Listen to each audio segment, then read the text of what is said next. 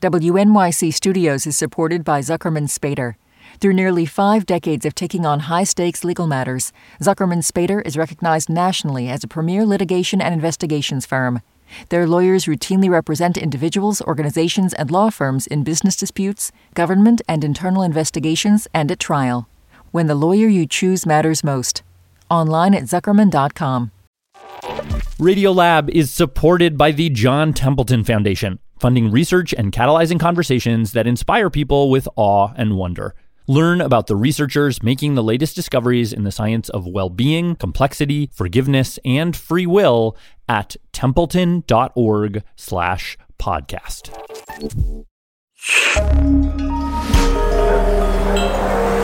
Listener supported. WNYC Studios. Oh, wait, you're listening. Okay. All right. Okay. All right. You're listening, Listening to Radio Lab. Radio Lab. From WNYC. See? Hey everybody, it's Jad. I uh, we are hard at work on the other Latif episode five. It's tied you over. It's just going to be a few more days. We wanted to give you a behind the scenes peek. It's a little bit of a making of, a little bit of a director's cut, a little bit of a glimpse into Latif's brain. That would be our Latif. Uh, throughout the whole process of making the series, uh, very often we will sit down in the studio and just kind of like brain dump to each other, as we call it. Uh, and I want to play you a little bit of uh, one of those conversations that Latif and I had quite recently. Uh, hope you enjoy it. The next episode of the series will be with you later this week. But uh, yeah, okay. So, uh, so Latif, Yeah. here we are. We're working on episode five. It's coming out later in the week. Uh, maybe it's a good Well, time. we for- should say, uh, if I can interrupt. yeah, yeah, you. go. No, no, go, please. Like we should say because so many people who have been like reaching out to me, like they think they're done. Like, like, so like not they're not done. We're like we're making them now. Yeah. Like we are frantically scrambling to make them. That's true. That is exactly why we're here in a way. Yeah. because we're still in the process. But it's interesting. Like, I mean, one of the things we kind of hoped at the beginning was that as we started telling the story, people would reach out. Um, Yeah. w- and that has happened. I Like, who is who has contacted you in the last few? A lot of people. A lot of people. And that's kind of what I was secretly hoping when we decided to make it come out weekly. Like, and just people are popping up. People are uh, a bunch of former people who worked at Guantanamo Bay. Um, one of the most difficult sources that uh, I've been trying to find this whole time for like years now uh, have been other uh, uh, former Guantanamo detainees. Yeah. And so finding one of these guys who was willing to talk, who knew Abdul Latif, um, and who, you know, was was was just talk toable, uh, it, it's been so difficult. And then like literally this morning, uh, I got a uh, uh, like a DM from a guy being like, "Hey, uh, uh, like I'm I knew Abdul Latif. I'm willing to talk. Oh, and by the way, I know another guy who also knew Abdul Latif, and he's also willing to talk. Wow. And like we, I literally just did an interview with him. Um, and and it's like th- this interview that had been eluding me for for for three years. Now, like a few days before this thing is supposed to come out. Um, and and like I wish all of this stuff could make it in, and I I know inevitably it can't. But yeah, Have you heard through Shelby or through anyone about Abdul Latif? Has he? Does he know that you're that this is happening? so he knows that it's happening. Uh, so far, he does not. He has not heard it, but he's sort of. Uh, I think he's heard about it through his lawyers, Mark and Shelby, and so he. Um, yeah, apparently he he he's sort of encouraging about it. I mean, I can tell you. Do you want to see the? I don't. Have you seen this? Here, okay. I'll just read you the email I got from Reprieve. Okay. Uh, Hi, Latif. I thought you might like to know that Mark, uh, who's Shelby's colleague, met Abdul Latif last week for the first time since the podcast started. Mark described the episodes in detail and said it's being listened to widely and picked up by CNN and in the New York Times.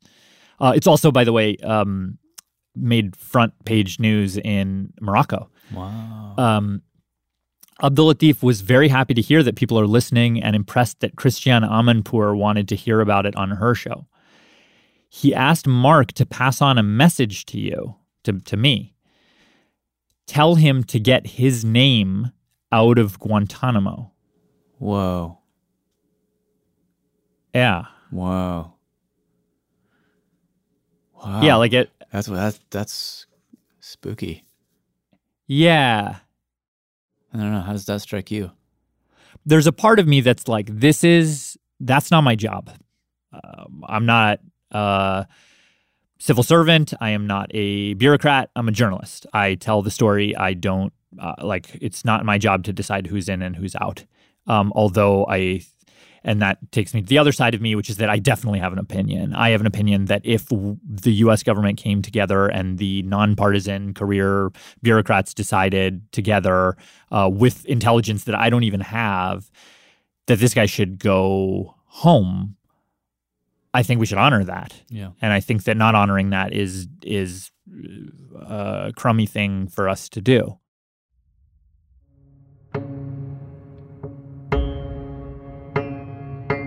Coming up, one of the stranger stories that we encountered in the series so far.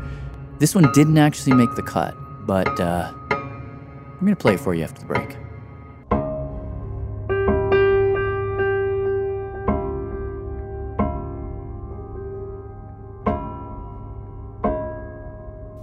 This is Marnie Campbell from the beautiful banks of Lake Washington in Seattle, Washington. Radiolab is supported in part by the Alfred P. Sloan Foundation, enhancing public understanding of science and technology in the modern world. More information about Sloan at www.sloan.org.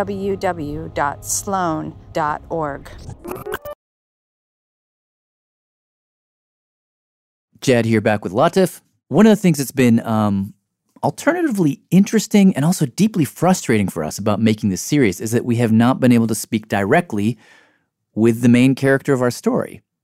Abdul Latif Nasser is still held at Guantanamo Bay, and of course, journalists cannot speak to detainees. So all we have to go on are the files. And on those files, he does look suspicious at times. But it does make you kind of wonder, and Latif and I have talked about this. Like, what does a life look like on paper? I mean, it's like, have you ever wondered what your life would look like if someone tried to make a series about you based solely on what's written about you on paper? It's funny because because so I when you when you sign up to become a citizen, you have to tell them all the trips you have taken, and so you have to like go through oh your life, and you have to be like, I made a trip outside the country here and outside the country there, and I I go to Canada all the time, like to visit my family. Is so- it so- every single so- trip? Literally? Every single trip, yeah. Oh Not only that, you have to list every single organization that you've been a part of, like any kind of organization, like a like a PTA or like a like a any like a homeowners association, whatever. Like you have to list everything. Um, what you realize, like even in looking over my own life, which I had to do for my citizenship application, like things don't on paper nobody makes sense. Like on paper things are suspicious. Like because you don't you're not inside it. You don't see the motivations people have to jump from this country to this country. Uh you know like why did this person go at this time to this place? Like i i don't know. And when you don't know things look suspicious. And like i get that. Uh and and so and like i have this fantasy of like one day abdul latif is gonna get out and I'm gonna sit down with him and he's gonna like tell me all the things I got so wrong. Um both both for the I'm sure there are things he'll say that are even more incriminating, and I'm sure there are things that he'll say that are even less incriminating, but like like I'm sure there are so many things that I got so wrong because you just can't know. Like l- human lives are just so they are they're so like chaotic and expansive that like that no amount of like paper evidence of like a, a, a recounting of someone's life can like capture the the the sense of it. Because sometimes there isn't even a sense of it to Yeah, capture. like it's just the like vagaries of a life. If you think about the information that undergirds the world we're in now, like this like sprawling endless war on terror, right? yeah Uh, Yeah. and you're and you're like, where where did it begin? Obviously, it began with 9-11, but really not. But let's just say 9-11, and but then it's just gone and gone and gone and gone. And the people who were chasing Naus Mhm. weren't even born on 9 Yeah. 11. And so, like, it's really hard to sort of like plot the cause and effect or whatever it is. But you go all the way back to like the beginning, the, like the, the information upon which it all sits. And one of the real revelations for me in just being a sort of a, a part of the team watching you report this out is that you got back to the paper, the original paper. Yeah. Yeah. And then you look at what's on those papers, and sometimes it's the craziest freaking thing. And you're just like, wait, oh, what? man. Yeah. That's what? Yeah, and it's like exactly. Is exactly like it's like it's like okay. So if I start with a guy, but I can't access the guy, so I can only access his file. So I start with a paper about him, and then in that paper there are a bunch of names of other people who gave other information. So then I use that to leapfrog to their papers, right? And then their papers, like sometimes even you you use that you can leapfrog to another paper, and and then like eventually you find there's something in those trail of papers that you're like this can't be real. We'll get. Well, give me an example. Yeah, there was a, a piece of tape that fell out last week, like of of that section that uh, where we were talking about the informants, Yeah. and the, like because I I went pretty deep on a lot of those informants, like b- both trying to talk to them, but also just studying their stories, and their stories are shocking some of them like one of the informants who i wanted to talk about in last week's episode but i didn't get a chance to because it just there were so many things um so we talked to one of abdul latif's early lawyers this guy clive stafford smith uh Yes. he's the guy who actually founded that uh law firm reprieve who uh And who we will hear much Uh, more from in episode five, by the way. Oh, that's right. That's right. Exactly yeah. right. So he told me the story of this guy that he says gave information about Abdul Latif Nasser. It's you can't make this up. So there's this guy. This guy's name is Ali Abdul Mutalib Awayed Hassan Al Tayyiya, uh, Iraqi guy. So this guy, uh, again, one of these. Clive calls them. I think he called them super snitches, but uh, let's call them government informants. Um, so, according to Clive, this guy gave evidence about Abdul Latif. So there was this one informant who had made a statement against Abdul Latif. And one of these guys wanted a benefit. You know, not only did he want to not be abused and he wanted televisions and things, but he wanted to be released if he was willing to tell stories. Um, and the reason he said, and you know, this is a bit off color, but he said, I want to be released because I have a problem. And my problem is I have a very small penis and I want penis enhancement surgery, and I want to be taken to the United States for that to happen. And then he says in this thing, Would you like to look? And I'm glad to say that the American interrogator says no. Well, this is the sort of thing that was going on there, where these guys would make up stories. And I think it was this particular person who, in the course of 90 minutes, an hour and a half, snitched on 92 prisoners. So, you know, more than one prisoner per minute with statements saying that they were Al Qaeda or whatever nonsense. Um, that was used to hold these people in Guantanamo Bay for years. And this is, I've seen so much of this, and most of it I'm not allowed to talk about, but this I can because it's declassified. Wait, so he and his rationale for for for saying all these things about all these people was that he wanted he wanted a bigger penis. That was it. I mean, it's hard to believe, isn't it? Oh my God. I did not see that coming. Just like so complicated, right? Yeah, that's horrible. You're like this poor guy. Like Yeah. like I I you know you you're you feel like you have this kind of deep seated body image problem that like I. I don't. I, it's not my place to judge that. Like I, I don't. I don't care. Like you deserve medical help, and and if you if you feel like you need it, but like, but the fact that that is motivating like this very dark thing, like this informant to say all of these things about all of these people that has really damning. Like it's like, like this is just this is not Yeah. right. Uh, L- uh, Latif, I- know you've told me this story before, but can you tell me the Night of a Thousand Prayers story again? Yeah. So there's this special night in Islam called Laylatul Qadr. It's the the night of power, the holiest night for Muslims, uh, which is uh, supposed to be the night when Muhammad, the Prophet Muhammad, uh, first got a revelation of the Quran. And uh, in our sect, at least, uh, and I, th- I, think most sects do something like this. Uh, what you do is that night you go to the mosque and you stay up all night. Literally, they leave out coffee beans for people to eat so that they can stay up, so that they can pray. Um, because that night your prayers are more powerful than prayers on any other night. It it it, it even says this in the Quran. It's um hmm. like there's a calculus to it, which is kind of funny. Um, that every prayer you make on Laylatul Qadr is worth 1,000 months of prayers from any other night. Wow. Um, so if you feel like if you're which is if like, like such an behind, absurd thing, then you can just if you've missed a few, then you just wait for Laylatul Qadr. Totally, totally, right, right, right.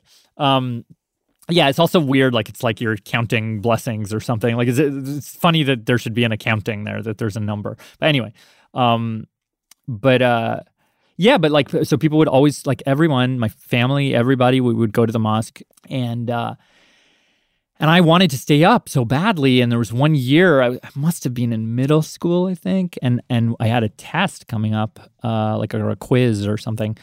And uh, my dad found out about it, but I was like, no, no, no. Because usually what I do is I take then, I, I pray all night and then I would stay home from school the next day because it was so late. Uh, and then that this one time I had this quiz and my dad told me I couldn't stay up for Laylatul Qadr because I had to I had to go home for the quiz wow. uh, to sleep so that I could go back to school for the quiz and and it was like it was this thing where I was like I don't think you get the proportions here like this is a this is a a a, a, a quiz like I, I'm a fifth grader and this is a quiz like versus a thousand nights of prayer. Like this is my soul we're talking about. Like, like I don't think you are fully comprehending how significant this is. And you are like, like you're forcing me to go home. You're like blocking me from like this this chance that I'm only gonna have so many of during my lifetime. Um and my dad like I, I, don't know where how he made the calculation in his brain but like my dad i don't know he's like just this immigrant dad he wants to like he values education he thinks it's really important and and that's a moment where he sort of did, did, i think did a calculus in his head and was like i it's more important for my kid to go to school and to do this quiz. That's so interesting. He's like it's like he's almost like he has to put his chips on the table in a way. He totally yeah, and he would never say that. If you asked him, I think I mean I don't know I don't know exactly what he'd say, but I, I think um yeah, those are two of his like chief values and priorities on planet Earth. Like like his value for his faith and his value for like education and his kids to get a good education. Like those are like like they're neck and neck. They're really up there. And it's like funny because that one moment, it's like he had to in a way choose between them. Yeah. And and and that this guy Abdul Latif Nasser seems to have been the flip side of that. Like he seems to have really wanted the same thing that I wanted and his his mom seemed to want the same thing that my dad wanted for me you know? Like it's like send this kid to school let him get a good education like he's going to he's going to you know uh, that's going to be something our family can be really proud of. And this guy did not he he went to school but it sort of crumbled for him there. He did not get that chance that like there was this moment when this guy you know he could have had this opportunity to to to study to sort of build this like secular life yeah. uh, and it sort of fell apart and then and then and and not to say that these are the only two ways that it can go but like that that he then like made his faith the thing that that sort of anchored his identity and and was the thing that he would like move to other countries to try to find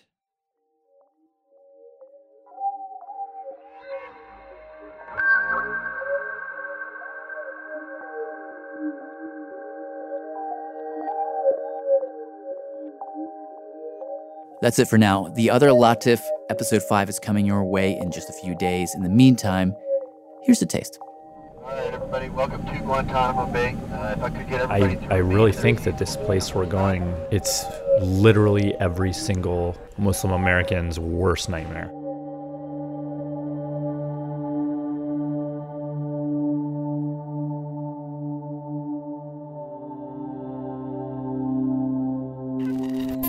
I'm Stephanie Boyd calling from Williamstown, Massachusetts.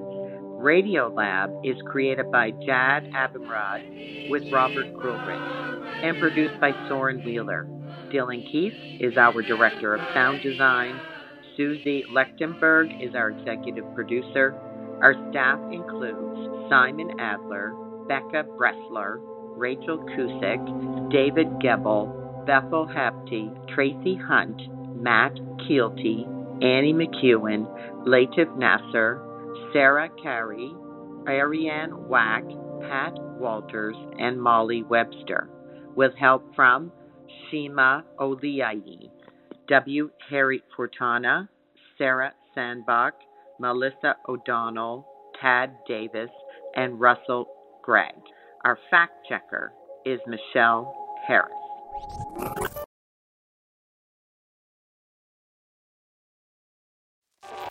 Radiolab is supported by the John Templeton Foundation, funding research and catalyzing conversations that inspire people with awe and wonder.